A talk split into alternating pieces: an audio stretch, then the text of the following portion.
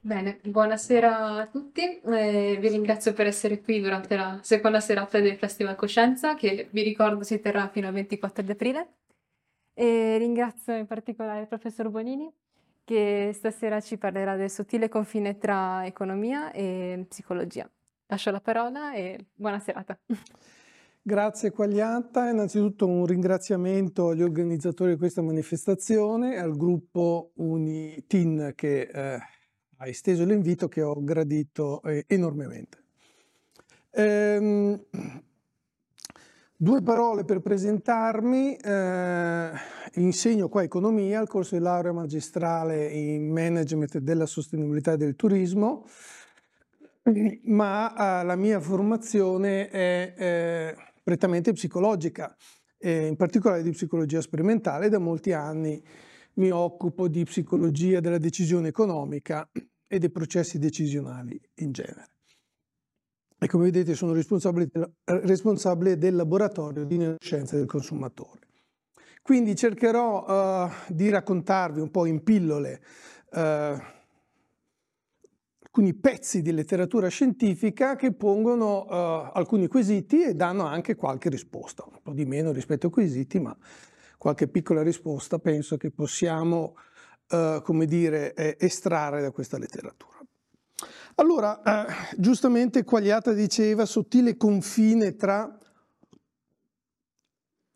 persuasione e... Ehm, scusate, vi anticipo, siccome sono un periodo allergico, tossirò e berrò spesso, quindi eh, vi chiedo eh, eh perdono in anticipo. Sottile confine sì, però fino a un certo punto, nel senso che possiamo già partire, questa non è psicologia ma è, diciamo, fa parte della riflessione giuridica, da un concetto eh, ben stabilito nell'ambito della eh, riflessione giuridica, in particolar modo dell'apparato normativo europeo, che fa riferimento alle pratiche commerciali cosiddette scorrette. Allora, come vedete, in una norma eh, diciamo del 2005, eh, che è stata successivamente recepita in Italia nel codice del consumo e all'articolo 21 che riprende l'articolo 6 della norma originaria dà una precisa definizione di azione ingannevole che è molto interessante dal punto di vista psicologico e ovviamente lo è anche per voi cittadini consumatori in quanto avete uno strumento di tutela. Eh, in base a questa definizione viene considerata ingannevole una pratica commerciale, l'ambito ovviamente sono quelle delle pratiche commerciali, che contiene informazioni non rispondenti al vero, e questo ovviamente è, è banale perché se eh, una pratica commerciale si basasse su informazioni false sarebbe una truffa, quindi un prezzo che non corrisponde al prezzo vero, un aspetto quantitativo che non risponde agli aspetti quantitativi della transazione, evidentemente è una truffa. Quindi legislatore europeo va oltre questo ambito, banale se volete, della truffa e dice contiene informazioni, una pratica considerata ingannevole una pratica commerciale che contiene informazioni non rispondenti al vero o, ecco qua il punto, seppure di fatto corretta, quindi una transazione e una comunicazione relativa a una transazione sulla base di informazioni vere, fattualmente corrette, questo è l'ambito,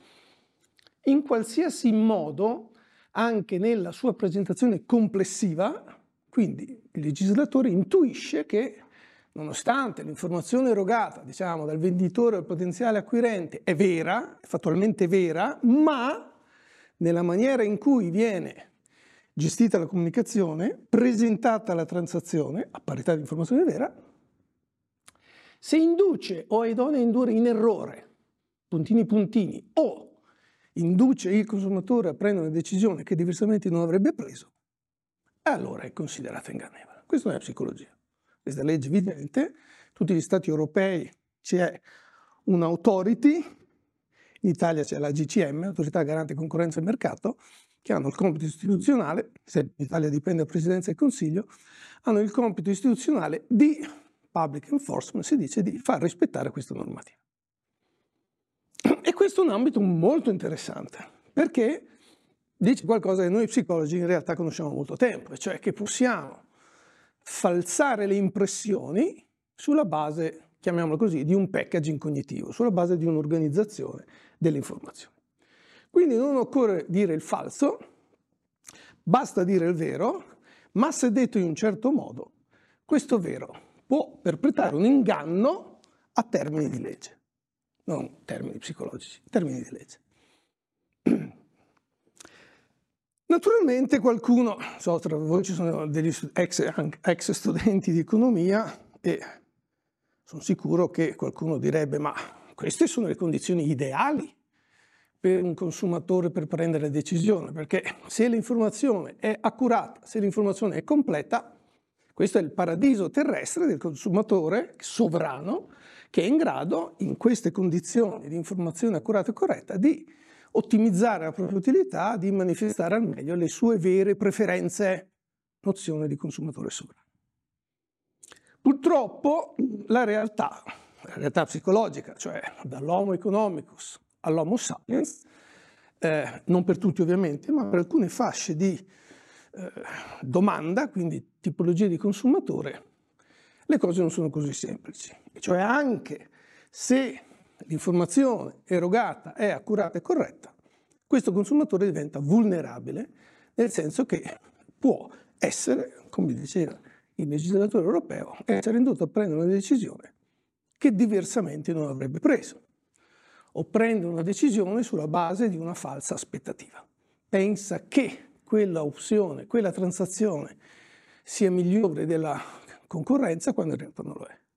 Cioè agisce, sceglie sulla base di un'idea, di un vantaggio comparativo che è solo nella testa del consumatore, non è nella realtà dei fatti, ed è nella testa del consumatore perché è stato indotto da un certo tipo di comunicazione, ripeto, accurata e completa. Ok? Vi anticipo che in finale conferenza cercherò di estendere questa nozione, puro esercizio accademico, alla comunicazione pubblica in generale e vediamo se la cosa può reggere oppure no. Quindi prima parte, diciamo così, psicologia del consumatore standard, seconda parte, ci divertiamo un po' a estendere queste nozioni. Quali fattori possono dunque indurre un consumatore a farsi ingannare nella sua presa di decisione?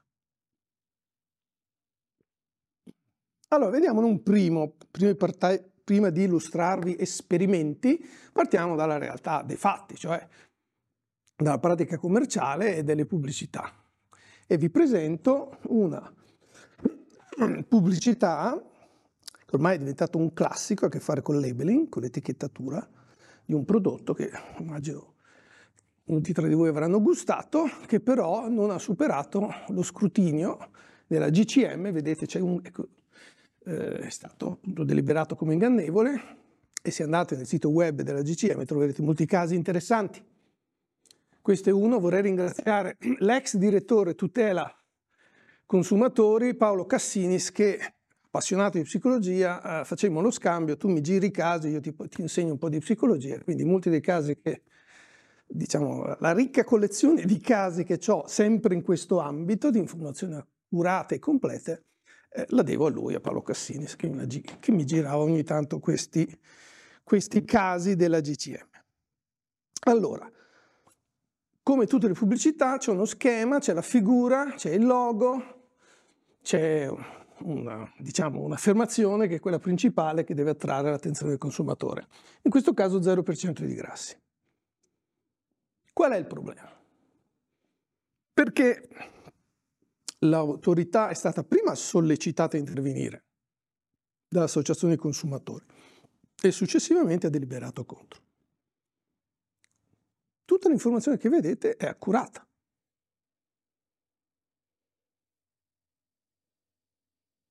Secondo voi? Io faccio come fossi in aula, è eh, una conferenza, anzi ha pochi numeri, quindi faccio molto interattiva questa lezione. Provate a dirlo. Cosa c'è che non va?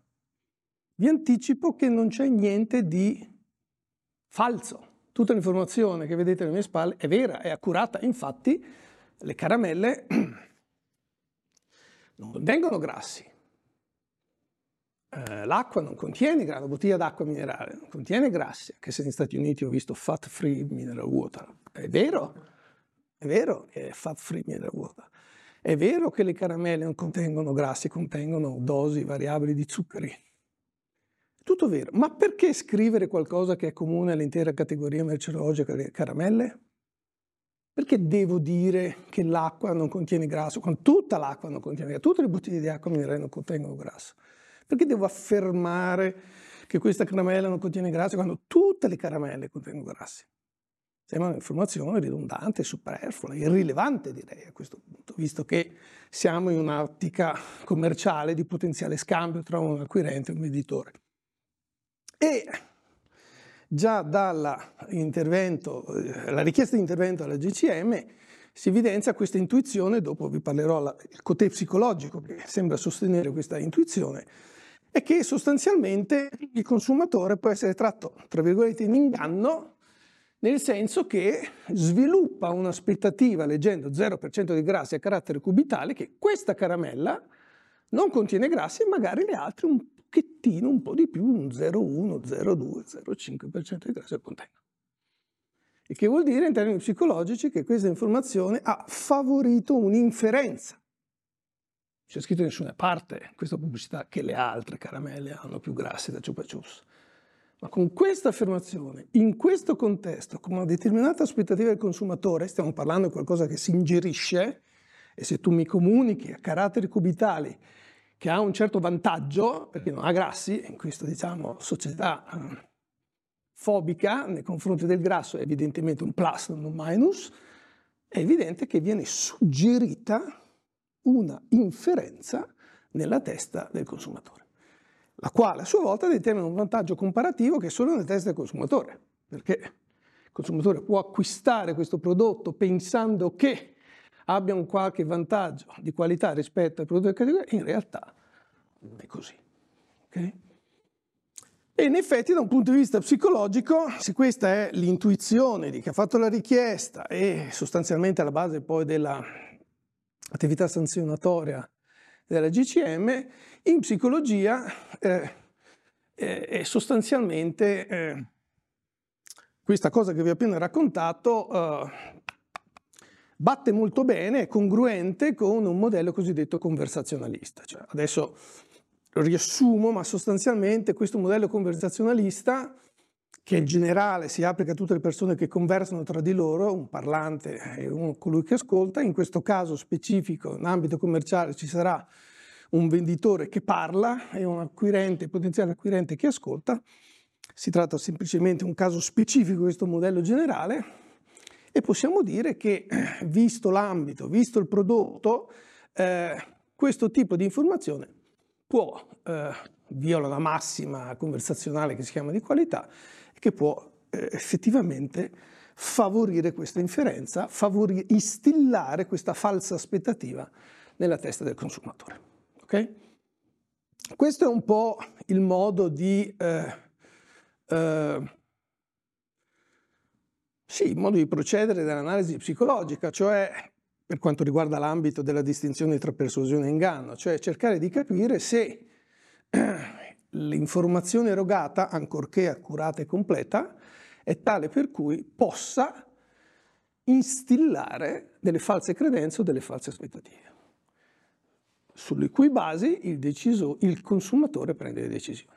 Quindi è evidente che eh, se così è, se si riesce a dimostrare che quell'organizzazione dell'informazione è in grado di favorire certe inferenze e determinare false aspettative, allora a termini di legge potremo benissimo eh, come dire, fare appello a questo articolo 21 che tutela il consumatore dalle pratiche commerciali ingannevoli. E Chupa Chups è un, è un classico esempio, diciamo così. Quindi già possiamo arrivare alla prima risposta. Sì, è possibile. Forse non per tutti, forse non sempre. Per alcuni consumatori in determinate condizioni però è possibile che il consumatore non sia più sovrano ma sia vulnerabile. È possibile cioè che questo consumatore sia indotto in un errore, sceglie sulla base di una presunzione di maggiore qualità che in realtà è solo nella sua testa. Del resto questa analisi è forse uno dei rari momenti in cui la riflessione giuridica e la riflessione psicologica convergono proprio in maniera schiacciante. Eh, De Cristoforo e Zaccaria, che sono giuristi, effettivamente eh, indi- individuano nella falsa credenza, in merito a un vantaggio di prezzo, un vantaggio di qualità, a un qualsiasi tipo di vantaggio commerciale, l'elemento cardine che distingue una legittima, sottolineo, legittima attività persuasiva, promozionale, da una illegittima attività ehm, ingannatoria.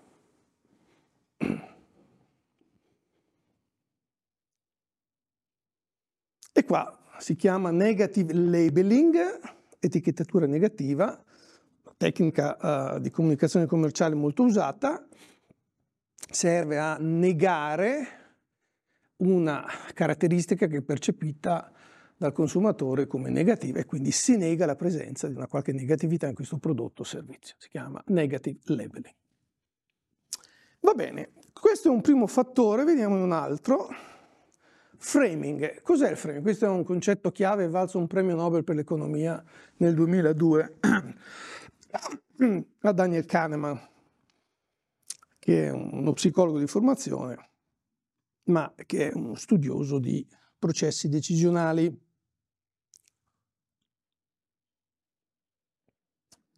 Notate la data, 1979 è l'anno di pubblicazione di questo primo scenario. Tutte le volte che le presentavo questo problema, diciamo così, prima della, della, dell'avvento pandemico, gli studenti storcevano un po' il naso, dicevano ma questi psicologi sono bizzarri, ma guardate cosa si inventano. Adesso invece tutto un tratto è diventato molto interessante, molto realistico, perché lo scenario fa riferimento possibile a una pandemia che proviene dalla, da, dall'Asia e quindi immaginate, adesso non è difficile immaginarlo purtroppo, eh, Comitato di Protezione Civile che si riunisce e deve decidere come procedere, sapendo che se ovviamente non si può fare tutto nella vita e anche nell'ambito dei comitati di protezione civile, quindi si deve scegliere o un piano di intervento A oppure un piano di intervento B.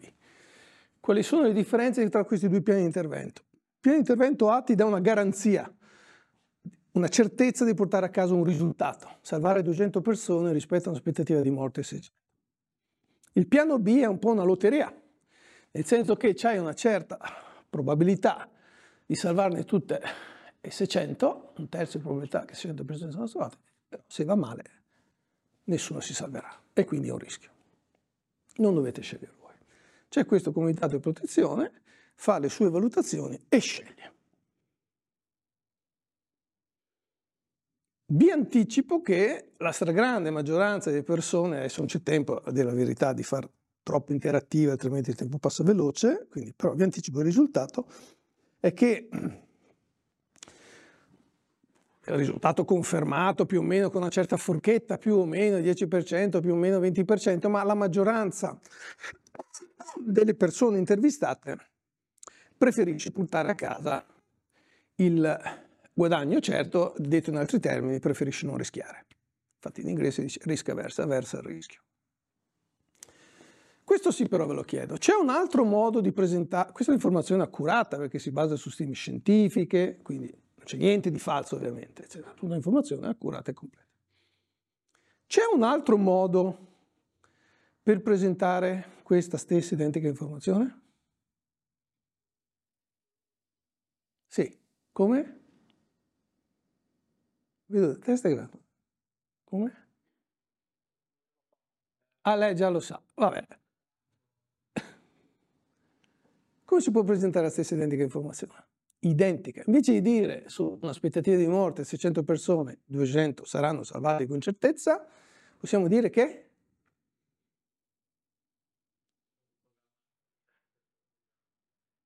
Giusto, la stessa cosa, giusto? Quindi possiamo dire, se il programma A sarà scelto, 400 persone moriranno con certezza, se il programma B sarà scelto, vi è un terzo di probabilità che nessuna persona morirà e due terzi di probabilità che tutti moriranno. Giusto? È giusto? È giusto. Quindi se la stragrande maggioranza delle persone, supponiamo, sono i 10 al comitato di eh, protezione civile e 7 su 10 si esprimono a favore di A, se io cambiassi le informazioni, 7 su 10 dovrebbero sempre dire A, giusto? Giusto? Eh sì. E invece no. Se cambiamo il, la cornice informativa e dal positivo passiamo al negativo, quello che vi ho appena finito di dire, 7 su 10 dicono no, cioè 7 su 10 preferiscono B, quindi shiftano, cambiano completamente la preferenza. Questo ovviamente, e ripeto questi studi, questo è uno tra i tanti, è valso un premio Nobel per economia perché hanno scardinato alle radici la razionalità economica sostanzialmente, perché questo tipo di comportamento decisionale è irrazionale, untenable, cioè non si può difendere sulla base di criteri logici e economici. Ma dal punto di vista psicologico sì, si può spiegare. Non per tutti, eh?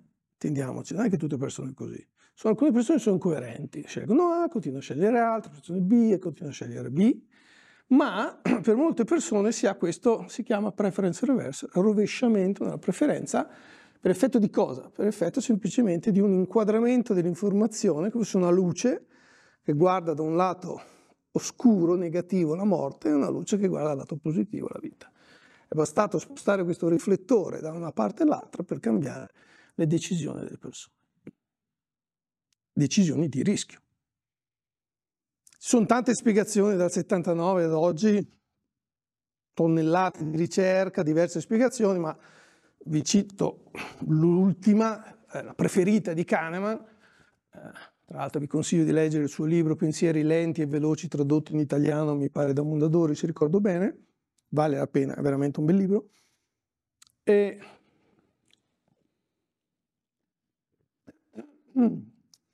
E sostanzialmente, sostanzialmente la spiegazione sulla reazione emozionale, cioè quell'evento certo, in un caso positivo, un guadagno, portare a casa delle vite salvate, nell'altro caso negativo, ha questa capacità immediata di attirare le persone nel caso positivo o allontanarle nel caso negativo.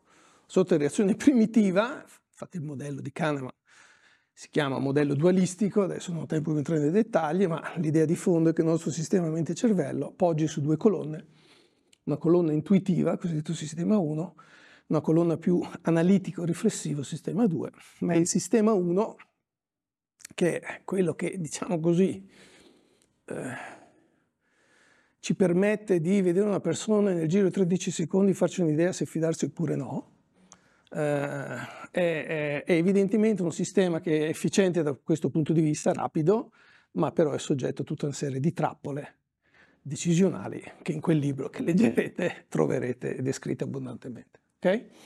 Quindi l'idea di fondo per descrivere l'effetto del framing, anche per il consumatore, è che spesso eh, può essere vittima di questo meccanismo di avvicinamento a un'informazione che viene intortata in termini positivi e la stessa, stessa, stessa identica informazione confezionata in termini negativi produce una reazione, diciamo, di allontanamento invece che di avvicinamento. Ok? Del resto, per descrivere questo modello qua, basterebbe mostrare una foto, vediamo se ce l'ho in fondo. Per descrivere questo modello qua, basta mostrare una foto. Vediamo se ce l'ho. Ecco, basta mostrare questa foto, cioè e pensare a questo identico prodotto prima e dopo il coronavirus. Cioè eh, questa bottiglia di birra eh, prima del coronavirus era un qualcosa, un qualcosa che a te, a parte quelli che odiano magari il sapore della, della coronavirus, ma era un qualcosa evidentemente che attrae, piacevole, specie se ghiacciata e, e fa caldo d'estate. eh, dopo la, eh, l'avvento diciamo, pandemico, no. E adesso ho dei dati che vi mostrano come eh, basti pensare eh, al crollo delle azioni della società, di vendite o anche il vino VOD sui coniugani. Eh, perché a Vo è stato il primo caso in cui. Quindi i consumatori sono ben lontani da una razionalità economica come dipinto dalla teoria economica standard e esibiscono questi eh, comportamenti qua, insomma. Qui forse dovrei avere anche il lucido sul volo. Eccolo qua. Qua, questo è, dice, il nome della cantina non glielo dico, siamo nel 2020, 26 febbraio 2020, quindi eravamo agli esordi, eh, eh, i potenziali acquirenti di questa cantina rimandavano indietro i campioni di vino accuratamente sigillati, eccetera, eccetera. Quindi eh, questo è un po' il sistema 1, no? eh, una decisione rapida, impulsiva, immediata, forte, a forte connotazione emozionale. Ok? Ma proseguiamo il nostro discorso sulla, sulla sull'impacchettamento dell'informazione accurata e completa.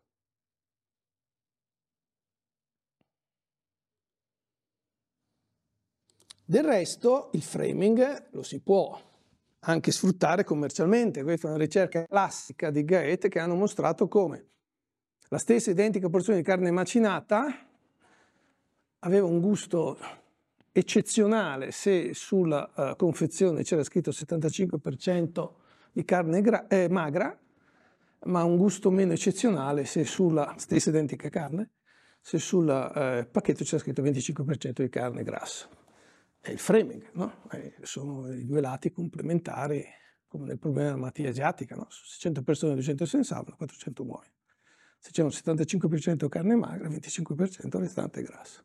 Bastato cambiare l'etichettatura di questa porzione di carne macinato per dar luogo a delle eh, post-choice, quindi successivamente al consumo di carne, delle valutazioni radicalmente diverse. Ok? Quindi mm, questo ci dice dunque che eh, il linguaggio in generale, eh, l'impostazione di una conversazione, e qui siamo sempre nell'ambito commerciale, è in grado di eh, spingere il consumatore, spesso a sua insaputa, e spesso probabilmente sulla base anche di una falsa aspettativa, cioè che questa carne sia molto più magra di quella che contiene il 25% di grasso, eh, e lo spinge in determinate direzioni.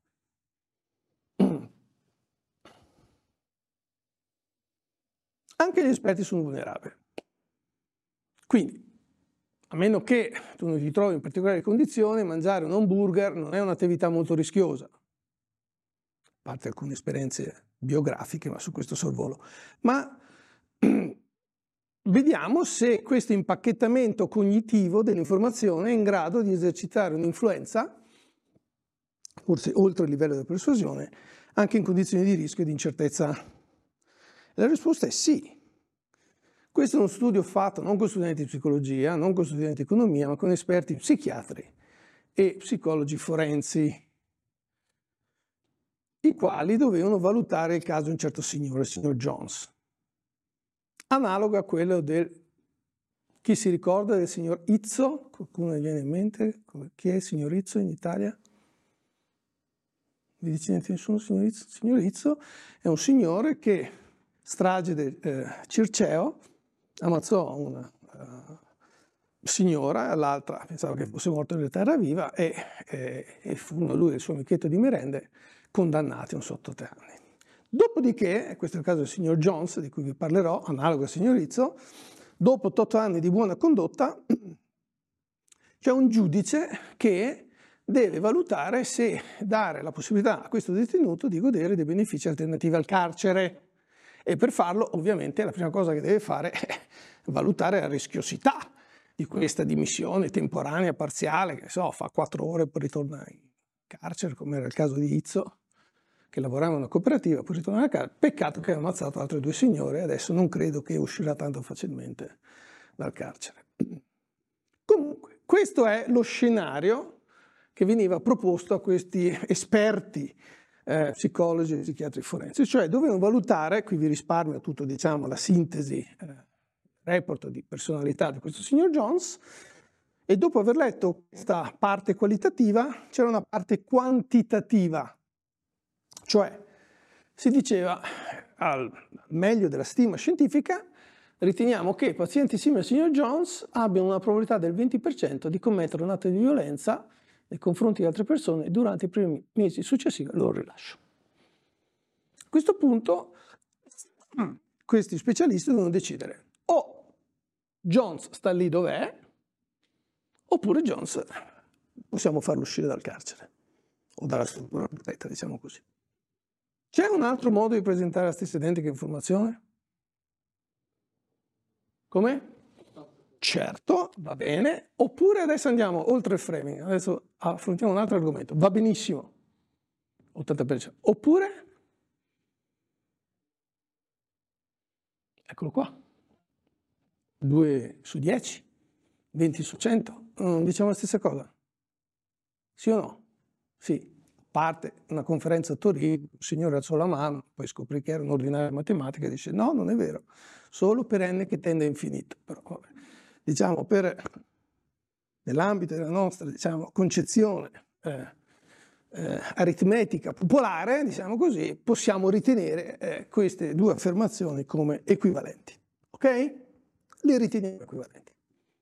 Se sono equivalenti, se riteniamo queste affermazioni essere equivalenti, non dovrebbero esercitare nessun impatto su una decisione importante, perché pensateci bene, qui si tratta di decidere se lasciare un individuo, se privare o meno un individuo della libertà si tratta di decidere se comprare ciupa ciups oppure no, una bottiglia d'acqua minerale. Qui si tratta di decidere se questo signore ha possibilità di passare quattro ore al giorno in libertà oppure no. Ok? Vabbè, non c'è tempo di fare il referendum, quando sono elezioni organizzo il referendum, faccio le alzate di mano, chi vota così, chi vota colà e poi si discute, ma non c'è tempo. Quindi vi, vi mostro subito i risultati. E come vedete c'è una bella differenza. Quando l'informazione viene data in termini probabilistici astratti su caso singolo, signor Jones ha tipo la probabilità di estrarre un fagiolo rosso da un'urna che ne contiene la probabilità di estrarre questo fagiolo, la probabilità che il signor Jones commetta un atto violento, vedete abbiamo che il 21% decide negativamente, cioè di, lasciare, di non dimettere, cioè lasciare lì il signor Jones. Ma quando l'informazione viene data in termini frequentistici, 2 su 10, le cose cambiano da un punto di vista psicologico, ovviamente, non da un punto di vista matematico, per noi non per l'ordinario di matematica. 41% sono coloro che invece decidono di non dimettere. Quindi possiamo pensare che con questa frase, che è un rapporto di frequenza sostanzialmente, questi signori, questi esperti devono aver percepito un maggior livello di pericolo, devono aver sviluppato un'aspettativa di maggior rischio nel dimettere il signor Jones rispetto all'altro formato. Mi seguite?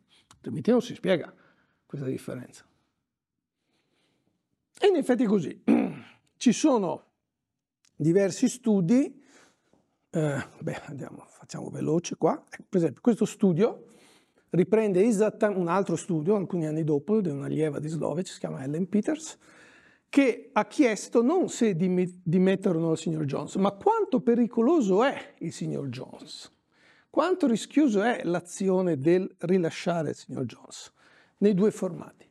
Allora, come vedete, le persone, questi non sono esperti, sono persone, general public, diciamo così, lo numerate, vuol dire quelle persone che hanno difficoltà con i numeri si chiama scarsa alfabetizzazione numerica e non sto parlando di quattro gatti. In Ita- negli Stati Uniti un consumatore su due ha una scarsa alfabetizzazione numerica, significa che ci sono 100 milioni in giro di consumatori facilmente vulnerabili negli Stati Uniti, in Italia probabilmente ancora peggio, come livello di, ci sono gli studi dell'Ocse, non è che mi invento. E eh, come vedete qua il giudizio di rischiosità percepita è maggiore nella condizione di frequenza relativa 10 su 100 rispetto a quella di probabilità 10%. Ovviamente per gli smart, che sono questi qua, quelli che non hanno nessun problema, l'effetto non funziona. Per questo che dico sempre, non è che la gente è matta, ci sono alcune persone, alcune tipologie di consumatori che sono esposti, vulnerabili, altre non sono. Ci sono differenze individuali. In questo caso relative a un'abilità di gestione di un'informazione numerica astratta.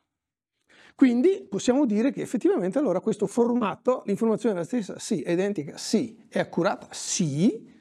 Ma come vedete il modo di presentarla induce delle false aspettative di rischio.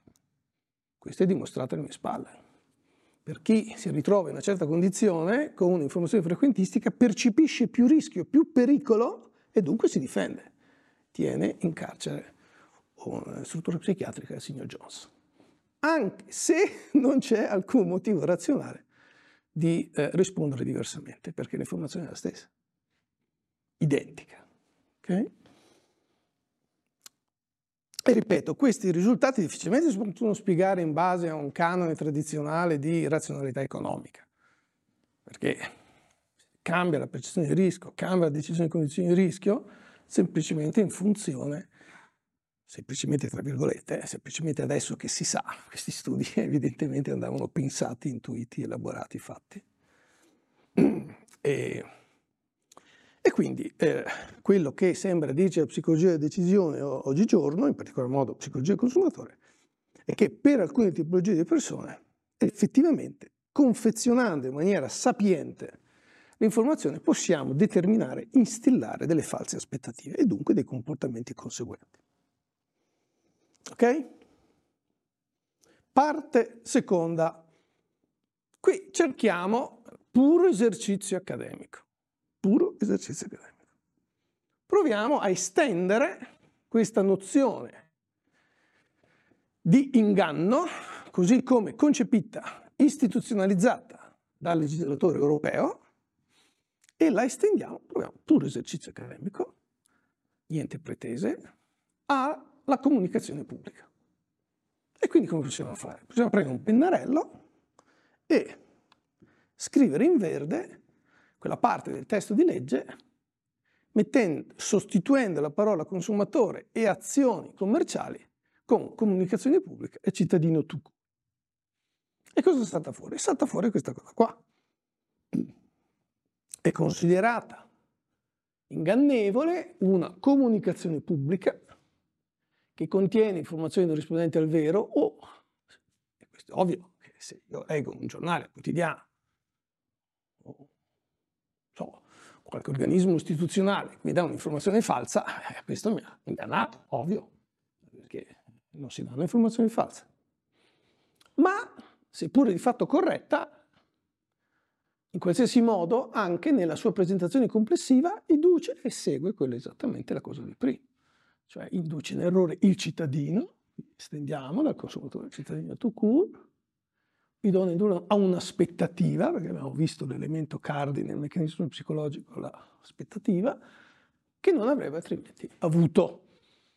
Ok? Possiamo dunque andare a vedere nella letteratura se troviamo esempi di comunicazione rivolta al pubblico che risponda a questi requisiti, cioè informazione vera, accurata, ma presentata in maniera tale da far sì che le percezioni di rischio, le aspettative di rischio, divergano completamente i relativi comportamenti. Allora, a questo punto mi devo autocitare perché ho fatto uno studio, lasciamo perdere questa roba tecnica, ho fatto uno studio insieme ai collaboratori eh, internazionali durante la prima ondata, abbiamo intervistato persone in Inghilterra, in Austria e in Italia, e abbiamo chiesto loro diverse domande, era un sondaggio. E all'interno di questo sondaggio abbiamo innestato un disegno sperimentale in cui eh, un'informazione accurata veniva presentata o in un modo o in un altro modo. Ad esempio, in una situazione si diceva in verde, positivo, frame positivo, una specie di malattia asiatica tecnicamente non identica. Si dice da ottobre 2019 a marzo 2020 diverse persone nel mondo sono state contagiate dal nuovo coronavirus. Alcune di queste persone sono guarite. In Italia ci sono stati 86.000 casi, di cui 10.000 guariti. Tutti dati veri, accurati, tratti dal Ministero, dalla banca dati Ministero della Salute. Nell'altra condizione si diceva da ottobre 2019 a marzo 2020, bla bla bla, decedute, deceduti. Dopodiché seguiva una serie di domande sulla percezione del rischio, sulla propensione a mettere in atto comportamenti autoprotettivi, eh, classici, quelli consigliati dall'OMS e altri. E l'idea di fondo, eccolo qua, quindi si misurava innanzitutto la reazione emozionale, perché è importante, sappiamo dalla letteratura che maggiore è l'emozione negativa, paura, preoccupazione, ansia, tanto maggiore la percezione di rischio, di solito c'è questa correlazione diretta. Poi si misurava il SER, cioè la, eh, il rischio percepito, il rischio atteso, quindi probabilità per entità del danno sostanzialmente, e infine il behavior, quanto spesso saresti disposto, eccetera, eccetera. E quello che troviamo è che nonostante le, nonostante le diversità dei paesi, eh, nonostante le diverse politiche eh, governative per fronteggiare la pandemia, nonostante tante cose, quello che emerge, mettendo tutto un unico campione, emerge, eh, questo ci interessa solo questo il momento, questa relazione tra il frame positivo-negativo e la worriness e la preoccupazione, che è molto significativa, due stelle, vabbè, non importa, che significa sostanzialmente che nel passaggio dal positivo al negativo le persone sono molto più preoccupate, mo significativamente molto più preoccupate. E questo dà luogo a una maggiore aspettativa di rischio, la quale a sua volta dà luogo a una maggiore compliance, cioè un maggiore adattamento nei confronti delle indicazioni governamentali, eh, lavarsi le mani, la mascherina a distanza, eccetera, eccetera. Quello che noi interessa è che è bastato. Non c'è un effetto diretto del frame, tecnicismo, vale appena dirlo, ma c'è un effetto indiretto. Il comportamento viene controllato indirettamente dal frame, non direttamente dal frame, ma viene pur sempre controllato. Ok? Quindi niente, possiamo dire che allora nell'ambito di una comunicazione pubblica effettivamente, eh, e questo si può leggere da diversi, diciamo, diverse facce della stessa medaglia, perché evidentemente questa informazione può essere molto utile per coloro i quali sono preoccupati che i cittadini mettano in atto i comportamenti autoprotettivi per eh, eh, impedire la diffusione di una pandemia, diffusione di un contagio e quindi evidentemente questa è un'informazione utile, ma può essere anche utile dal punto di vista del cittadino nel capire che eh, è vulnerabile da questo punto di vista, cioè che a seconda delle informazioni che riceve può sviluppare un'aspettativa di rischio che può essere maggiore oppure minore, in funzione, in funzione del, del, del framing, in funzione di un'organizzazione dell'informazione, non della realtà funzione di come la realtà viene comunicata. Ok? Allora io passerei alle conclusioni, se no poi vedo stanchi.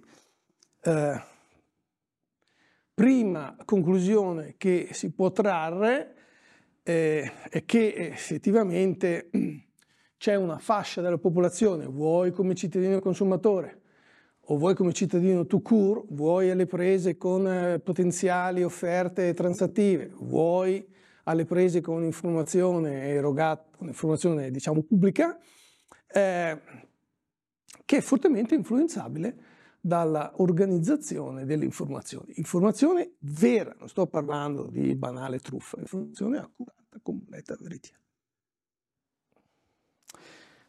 Il modello che vi dicevo prima di Kahneman è coerente, l'idea di fondo, queste tipologie di persone basano le loro valutazioni, le loro decisioni di rischio, soprattutto su questo sistema, sono, sono veloci nel farlo, ma sono anche fortemente eh, influenzabili da quelle che sono le reazioni emozionali che vengono date da questa informazione. E invece le altre persone, ci sono altre persone che invece tendono a controllare meglio tramite il sistema 2 l'output del sistema 1. Il cosiddetto modello dualistico della mente. Notare, apro e chiudo la parentesi, che tutti questi esperimenti, solo alcuni che vi ho presentato, li potete anche leggere in un altro. Cioè li potete leggere così, come colui che ha inventato questa figura. Non è che si inventa, non è che alla sera dice ah, adesso mi invento questa figura. Questa figura richiede elevata conoscenza di come funziona il sistema percettivo, il rapporto mente-cervello, gli angoli che funzione hanno nella percezione della lunghezza, richiede una profondissima sapienza cognitiva ed è per questo che tutti vediamo che questo segmento diretto come più lungo dell'altro, quando in realtà sono oggettivamente identici. C'è una classica illusione cognitiva. Ma per costruire l'illusione cognitiva, non è che mi si alza mattina e costruisce un'illusione cognitiva. Per costruire un'illusione cognitiva bisogna conoscere a fondo il sistema, se no non la costruisci. Cioè devi capire come tutti questi elementi, suggerimenti di angoli aperti e chiusi sono in grado di impattare sul tuo sistema percettivo. Solo così tu puoi disegnare quella figura e prevedere che su 100 persone 99 vedranno una cosa e non ne vedranno un'altra. Non so se mi spiego. E questo la cosa si può fare, come dice Kahneman, analogamente a livello diciamo, valutativo, decisionale di percezione del rischio, se un individuo ha una profonda conoscenza di come funziona il meccanismo mentale, può, o con il framing, o con il labeling, o con una miriade di altre tecniche, spingere, vuoi il cittadino consumatore, vuoi il cittadino to verso una certa direzione piuttosto di un'altra illusione migliore dell'aia. Rilevanza applicativa. Beh, innanzitutto sapere che siamo vulnerabili penso che sia il primo passo perché da fare, perché se uno pensa di non esserlo, evidentemente non mette in campo nessun tipo di eh, eh, precauzione. Eh, evidentemente le maniere sono tante, non entro nel merito, eh, ma eh, sicuramente esiste una fascia della popolazione, eh, vuoi le persone molto, molto impulsive, vuoi le persone con scarsa abilità numerica, vuoi le persone con elevato ottimismo irrealistico. Sono tutta una serie di elementi che fanno sì che una persona sia molto più vulnerabile rispetto a comunicazioni che a questo punto possiamo dire ingannevoli, perché determinano delle aspettative, così come nel caso delle pratiche commerciali, eh, ingannevoli perché determinano delle aspettative irrealistiche. Va bene? Io mi fermerei qua per approfondimenti se volete insomma un po' di letteratura e sono a disposizione per eh, richieste di chiarimenti. Ho parlato all'inizio di giurisprudenza e durante ha anche usato l'esempio di Izzo, il caso di Izzo, signor Izzo e signor Jones. Ci sono studi sull'avvocatura e come possono usare queste strategie di framing per convincere il giurato o addirittura un giudice come nel caso del signor Jones. Sì, sì. Eh, c'è una letteratura enorme, c'è anche un mio amico avvocato Carlo Bona che ha scritto un paio di libri su questo, le, le decisioni imperfette dell'avvocato, del giudice. Ma sì, Uh, un esempio per dimostrare quanto decisioni importanti, non solo quella libertà, mettere in libertà o meno il signor Jones, ma anche eh, quanto ti devo far pagare per la di, di come si dice, non cauzione, di la, bail, il, il, deposito cauzionale per poter eh, no, eh, uscire, ehm, adesso mi sfugge la il bail, come si dice in italiano? Bail, deposito cauzionale, cauzione, Ebbene, hanno trovato che, eh, eh, quindi vi consiglio nel caso vi trovaste in queste situazioni, o in Israele o negli Stati Uniti, di eh, far sì che il vostro caso sia valutato dopo la pausa pranzo e non prima della pausa pranzo, perché c'è una differenza sostanziale in termini di eh, eh, denaro che dovete calare sul piatto per poter godere della libertà condizionata. È solo un esempio tra i tanti, eh, sì, la risposta è sì. E, e, non è neanche stupefacente perché al di là dei tecnicismi, questo vabbè è a sé, ma spesso il giudice si trova a valutare o a prendere valutazioni che non sono solo tecnicismi, ci sono delle interpretazioni da dare all'informazione. C'è anche le reazioni emozionali da tenere, diciamo, tra virgolette, sotto controllo. E, e tutti questi elementi sono elementi che condividiamo tutti noi, cioè, riguardano me, lei, un giudice, un avvocato, uno, uno studente di psicologia, uno studente di economia, cioè riguarda quel sistema dualistico, come dice Kahneman, mente-cervello, sistema 1 e sistema 2, che abbiamo tutti indipendentemente dalla professione esercitata.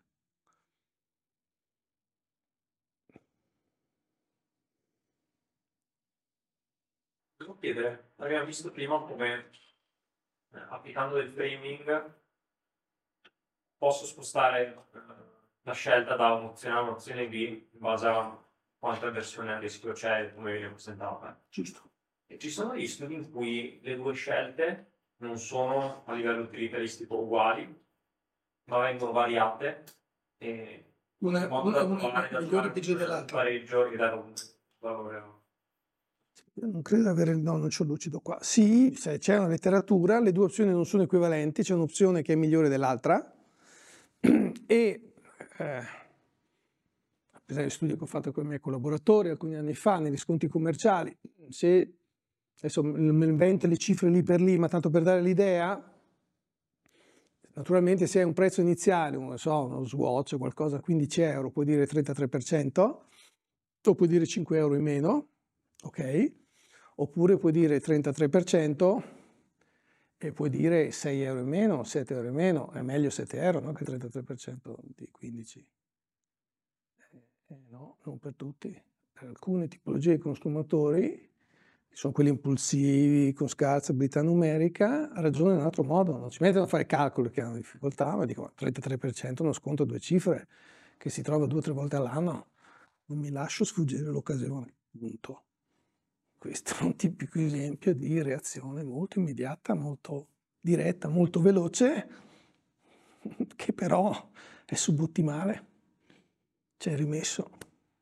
Però nella testa di quel consumatore pensa di aver fatto la scelta giusta. Non so se ho risposto solo uno. Si chiamano prezzi psicologici, c'è una letteratura.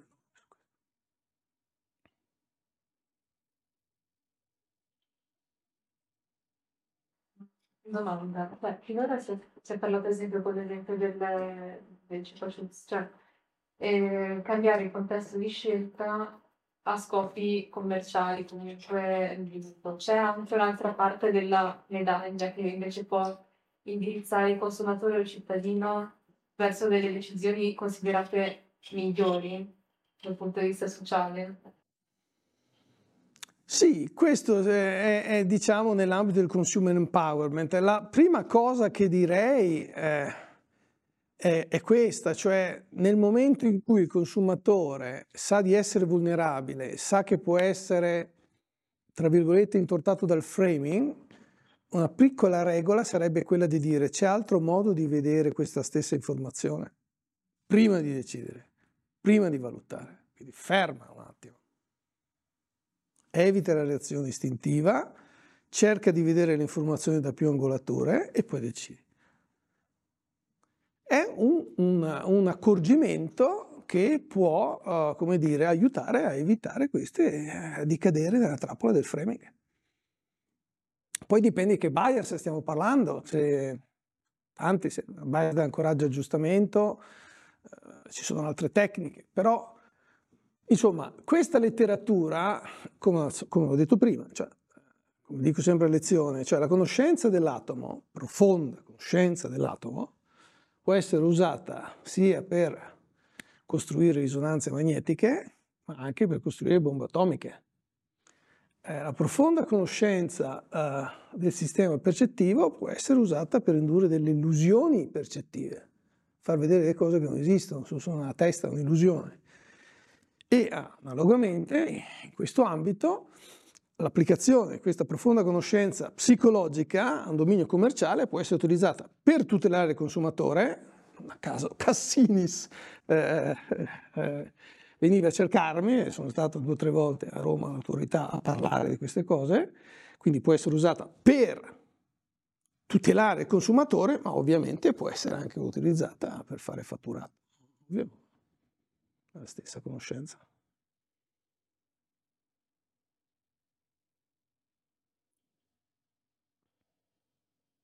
Ci sono altre domande? Richieste di chiarimento? Curiosità? Stavo ripensando a, alla legge che ha citato all'inizio. Sì. E stavo riflettendo sul fatto che per, per loro naturale pubblicità, non dico tutte, ma quasi tutte rientrano, almeno la mia percezione, dentro la definizione di pubblicità in qualche modo. E se pensiamo per esempio a tutti i profumi, Sì. non è che ti danno, eh, dicono, ah, questo deodorante diminuisce di tot per cento l'odore, eccetera, eccetera, ma ti danno delle immagini evocative che ti spingono a comprare una cosa che altrimenti non compreresti, che stanno solo nel tuo immaginato. Non sono d'accordo su questo. Molta pubblicità è difficile dire che, si- che- che sia ingannevole. eh,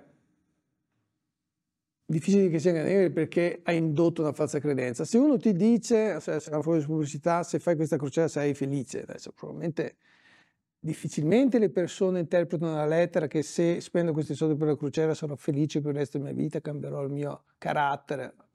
O se mangio questo cioccolatino diventerò chissà chissà cosa. Queste sono probabilmente strategie comunicazionali che rendono più attraente il prodotto, ma non instillano una falsa credenza rispetto alle qua- caratteristiche intrinseche, merceologiche di quel prodotto. Non so se mi spiego, c'è una bella differenza. Un conto è pensare sulla base di un'informazione che sto comprando un prodotto che è diverso da quello che è. E un conto prendo quel prodotto perché è uno status symbol, perché è fico. Eh, questo va benissimo.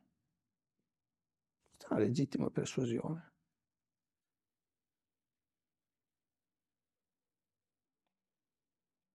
Sono altre domande? A mio avviso, di vedere. Prego. Si parlava prima di normativa che va a identificare quando c'è una pubblicità ingannevole o meno. Il caso portato era palese, nel senso che penso che sono venuto in mente che le caramelle non hanno grassi all'interno. Sì. Però in altri casi penso che sia più difficile proprio dimostrare questo. di- Sì. Bella domanda. Per fortuna che ho lucido. Ottima domanda, vediamo un po'. Mm. Allora, sempre caso dell'autore di sempre Paolo Cassinis, che non finirò mai più di ringraziare. Vabbè, lasciamo perdere Dagan Protest, che è discutibile. Prendiamo un caso vero. Questo, riscossione crediti. Adesso non c'è il colore, eh, dovete immaginare questo colore qua, va bene? Questo ver- verdastro. Quello che se appena lo vedete in lontananza nella vostra buca delle lettere, iniziate subito a sudare freddo, giusto? Che qui c'è, da pagare qualcosa, giusto? Ecco. Quindi immaginate una busta di quel colore e una lettera di quel colore. Poi il genio italico, infatti volevamo scrivere un libro su questo, no? Vabbè. Poi uno stellone che se in preda al terrore, perché avete già visto la busta da lontano, avete aperto la, avete visto, è già tremate ovviamente, quindi questo stellone, anche se non è proprio il facsimile quello della Repubblica Italiana, più o meno per uno tremante potrebbe confondersi. Poi leggete, raccomandato, sollecito ultimativo codice cliente. Che è successo? Non hai pagato qualcosa. Benissimo, devi pagare, ovviamente, cioè non puoi fare il furbo. Poi continuate a leggere. Worldstar, non so se riuscite a vedere, ma forse posso fare lo zoom. Vediamo un po'. Zoom, eccolo qua. Ecco qua. Sede operativa, Istituto Penitenziario di Bollate. A quel punto vi sedete, perché eh, o state per svenire o vi sedete, giusto? Qui mi raccontava appunto Cassini che insomma è stato difficile per questi giuristi, avvocati, valutare, perché alla fine se tu prendi un pezzettino di questa comunicazione, siamo in un business che è la pratica commerciale, il business è la riscossione crediti, quindi le persone prendono dei crediti e, di, e se riescono a riscuotere il credito si guadagnano no, sostanzialmente, ok?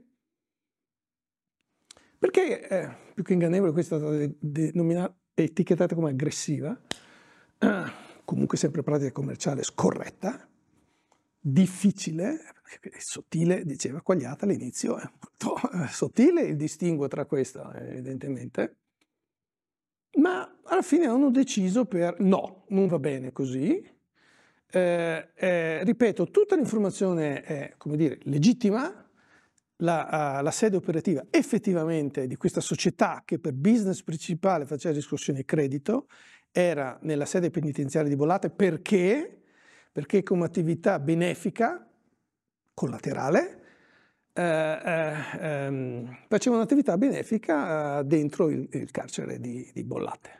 Ed è per questo che però lo usava anche per la sua attività di business principale e quindi, eh, quindi lecito, la sua sede operativa era lì, scritto lì, il verde, uno potrà scegliere il colore che, che gli pare, no? la cancelleria, verde, quindi se prendiamo ciascun pezzettino singolarmente non c'è niente di illecito, ma la psicologia si dice il tutto è più della somma delle parti, questo è un caso. Quando mettiamo insieme tutti questi pezzettini, l'impressione che uno ha è quella di trovarsi di fronte minimo all'agenzia delle entrate, minimo a un ufficiale giudiziario. E quindi, che, che non è vero, perché questa è una società privata, è la World Star Communication, che fa di business, fa un business come tanti altri business. Quindi grazie a questa aggressività, ma più che aggressività direi eh, genio nell'allestire, nel confezionare, nell'impacchettare tutti questi singoli pezzi di informazione con un obiettivo ben preciso. Adesso io non faccio nessun processo di intenzione, ma essendo, non faccio processo di intenzione, magari per caso che tutto questo sia verificato, cioè tutti questi pezzettini messi assieme hanno dato luogo a questa percezione. Fatto sta che tutti questi pezzettini messi insieme sono in grado di indurre una falsa aspettativa nel consumatore finale, eh, perché pensa di trovarsi di fronte a una terza parte che in realtà non è quella. E per questo è stata condannata. Quindi ottima questa domanda e questo penso sia un buon esempio. Sono altre domande? Se non ci sono altre domande io cedo la parola. Grazie per l'attenzione.